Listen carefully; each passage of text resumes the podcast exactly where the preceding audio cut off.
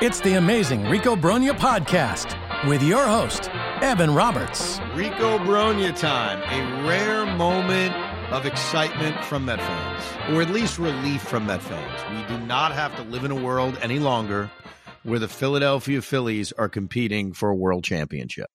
And that is a damn good feeling because ding dong, the Phillies are dead.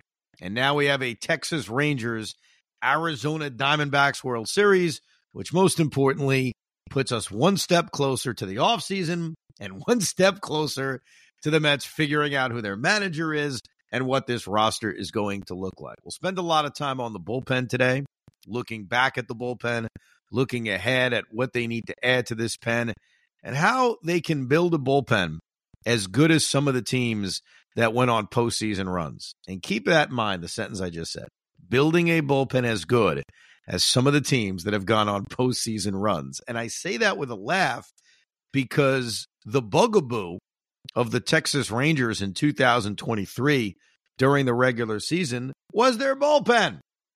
The Arizona Diamondbacks, who are representing the National League in the World Series, basically built their bullpen in August. So the lesson from all of this is not that this entire podcast is going to be a giant waste of time because bullpens are impossible to build, but let it be a lesson, an instruction that bullpens are they're like place kickers in the NFL. That's the way I've always looked at it. But we'll still spend a lot of time figuring out how the Mets can build the best bullpen possible. But it is funny that the Texas Rangers made it with a crappy bullpen and the Arizona Diamondbacks made it with a makeshift bullpen. Before we get to that, though, a couple of things. Let's start with Counsell. The latest on Craig Counsell is obviously we know that the Mets have to wait out the contract, which expires on October 31st. So the Mets are less than a week away from Craig Counsell becoming available. And I stand by what I said a month ago, what I probably even said two or three months ago when talking about the potential hire of David Stearns. This feels inevitable. And I understand that some of my fellow Met fans have some concerns about Craig Counsell. We talked about it on a recent Rico where we had one emailer compare him to Art Howe. I, I, look, you never know what a manager is going to be when they make that adjustment to New York. But when you think about all the available candidates, and most of them would be first time guys or recycled guys, eh, he does seem to be the safest. And I stand by the fact that this does feel inevitable. It feels as if the Mets are saying they're going to have a wide search, and they probably will do many interviews because they have to.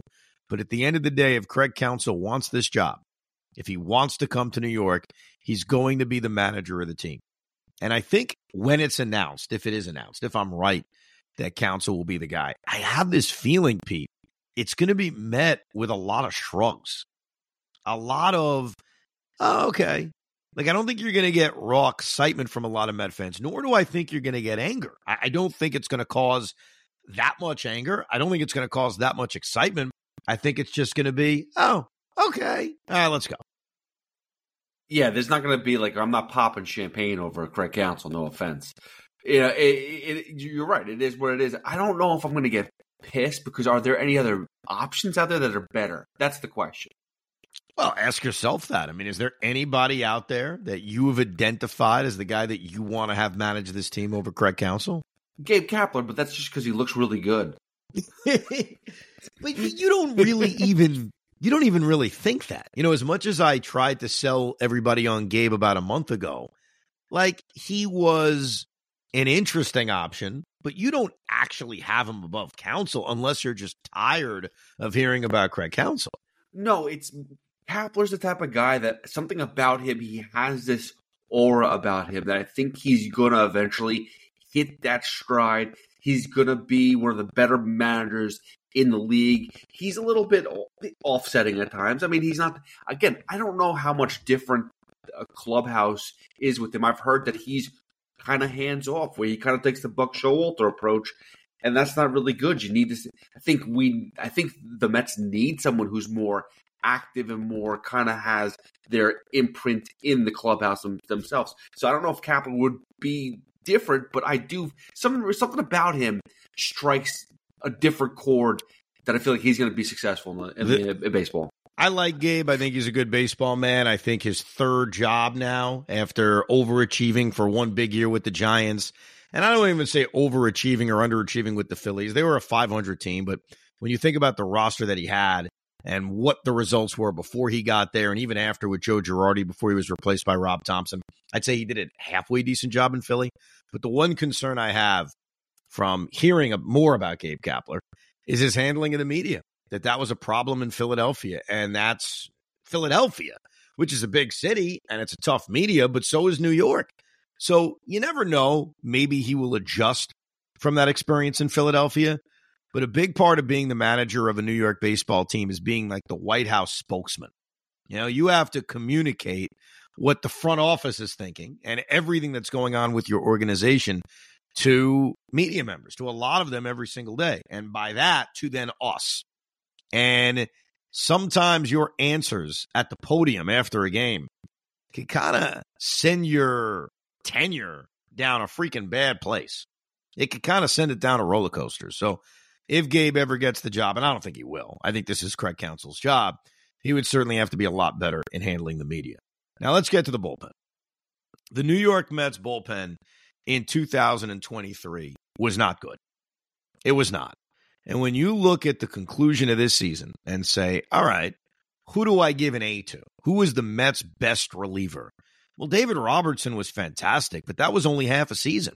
I mean, David Robertson kind of brought the bullpen numbers into a better place than probably where they should have been, which is kind of funny to think about because the Met bullpen was ranked towards the bottom half of Major League Baseball this year. And I know that ERA is not perfect. It's not a perfect science in trying to dictate how a bullpen pitched. But overall, they didn't get a lot of good seasons. In fact, I'd say Brooks Raley probably had the best season of anybody in the Met bullpen, and Brooks missed time being on the injured list. He had his struggles. So it, there's nobody that you could point to and say, hey, that guy had a consistently good full year. Adam Ottavino, again, had his moments. I don't think he was bad, but he certainly had some kick your balls, kick yourself in the balls moments where he gave up big home runs and big hits that felt like sent this season down a downward spiral. So when you look back at what the pen was last year, it wasn't good enough.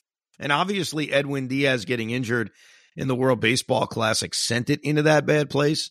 And when we talk about where this season could have gone if Edwin Diaz was healthy, this would have been a much different bullpen because all of a sudden David Robertson is not being asked to get the biggest outs of the game. He's not Mr. High Leverage. Now all of a sudden he's high leverage, but he isn't the only guy that you trust.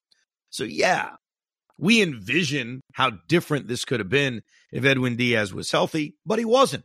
So let's start with who should be back. Who are the options to bring back? Obviously, Edwin Diaz is under contract. Edwin Diaz is returning from that brutal injury. And I think we have to have the expectation that upon Edwin Diaz's return, maybe he's not going to be the same guy he was in 2022, where he had his most dominant season as a Met. But I would venture to say, Pete, we will get closer to 22 than we get 19.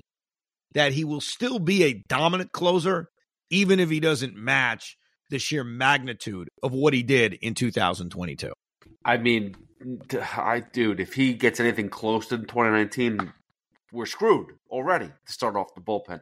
But yeah, no, I I, I think that history has proven that Edwin Diaz was never as bad as Mets fans thought he was.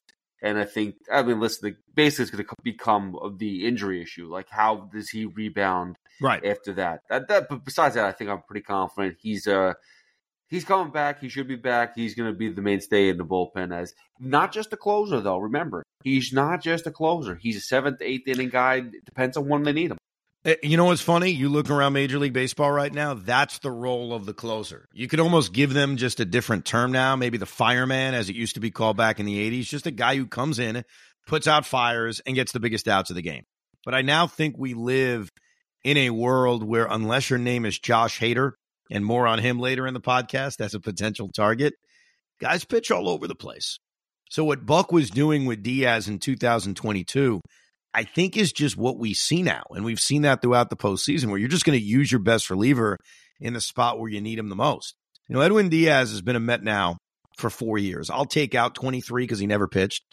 He was great in the first half of 19 and then crumbled from basically late June on. He was really good in 2020. I know it was a shortened season, so you almost don't count it, but he did go out and pitch. And in the brief time he was out there, he was very good. And I thought in 2021 it was a mixed bag. Like at times he looked like a dominant closer, but then at times he looked like the mediocre self he was at the end of 19, but he was acceptable in 2021. Like if he put up those numbers over a full season, I think we'd be disappointed because the bar is set so high, but it certainly wouldn't be this unacceptable mess. But what he did in 2022, we should not forget, is he pitched to a 131 ERA. He had a FIP of 0.90. And FIP is fi- fielding independent pitching, which means you're trying to base it on eliminating the defensive help he may have gotten. And that number's even lower, which shows you because his whip was low. He was striking out 17 guys a game, which was absurd. He wasn't walking a lot of guys. He was unbelievable in 2022. And if you could get 80% of that in 2024, right off the top, the Met bullpen's a lot better. So Edwin Diaz is obviously a lock to come back because he's under contract and he's going to be on this team. The Mets have a player option on Brooks Raley. And considering he's a lefty, and considering, like I said at the top of this pod, he was probably pound for pound their most consistent reliever throughout the season, even if he wasn't perfect. I think it's about six and a half million dollars. That's an option you pick up. I don't think there's any question. That's an easy, easy one. Then he's arbitration eligible for another season and then he becomes a free agent in 2026. So you've got Brooks Raley signed for a pretty decent amount of time. He had some bad games, like the series against Texas in late August. He had a couple of implosions, but outside of that, I thought he was mostly good. He had a bad game against Kansas City after all the trades were made. He is a reverse split guy, so he can get righties out, he can get lefties out. He's a crossover guy. You don't have to think of him as just finding that lane of getting left-handers out. So Brooks Raley, easy lock as bullpen arm number two. We're doing the easy part first because it's about to get complicated. It's about to get messy. Adam Ottavino, and look, it's up to Adam Ottavino because Adam Ottavino has a player option for next year at $7.25 million. That was what he was making in 23, and he has an option to exercise that. Now, he's going to be 38 years old next year. What I'm surprised about, I have to admit, is I'm about to compliment Ottavino in a weird way. He was really good in 2022. He was awesome. One of the best years of his career. Outside of that first year he had with the Yankees, where he was dominant. I could have sworn that Adam Ottavino was going to go the way of Aaron Loup. Aaron Loup had that great year a few years ago. The Mets decided not to pay him. They let him walk away to Anaheim, and he's never come even close to duplicating those numbers. While Adam Ottavino was not nearly as good in 23 as he was in 22, as much as this may be painful to admit, he was not horrendous this past year. And I thought they would be a bigger drop off. So even though his walks were up and his strikeouts were up, and he gave up a few more home runs, and his ERA was up a run and a half. So basically, every metric tells you he wasn't as good. He was still decent he was still acceptable. And I think because of that, I kind of look at next year and say, well, is he actually going to be good again? I'm actually really skeptical of Adam Ottavino putting together, you know, a solid year for a third year in a row. He also had weird numbers this year. If you remember the year before, and I have to look at the exact figures to kind of prove it, he was always a big get him against right handed hitters, don't have him face lefties kind of guy. That's the way Adam Ottavino always was. In fact, in 2022, his most dominant season with the Mets, right-handers hit 161 with a 479 OPS. Lefties hit 301 with an 838 OPS. So, yeah, his splits were to the extreme. This past year, and this is a compliment to him, even though overall he didn't have as good of a year, lefties, who a year before at over 300, had a 217 batting average, still a pretty good OPS of 789 because they hit home runs against them. And righties were at 203, 582. So he was at least better at getting left handers out than he was a year earlier. But overall, 38 years old, I just don't expect that Adam Ottavino will even be as good as he was in 2023. With that said, it's his option. If he exercises the option, he's on the Mets. Now they could then turn around and trade him, but I think if he exercises the option, Pete, he's on this team.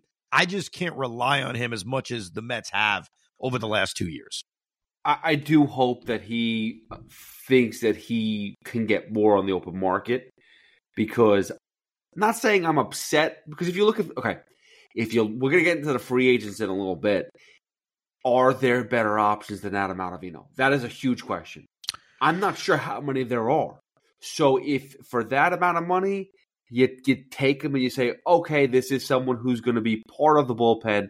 He's not a key piece, but he's part of it. But I'd prefer him to opt out and go other places.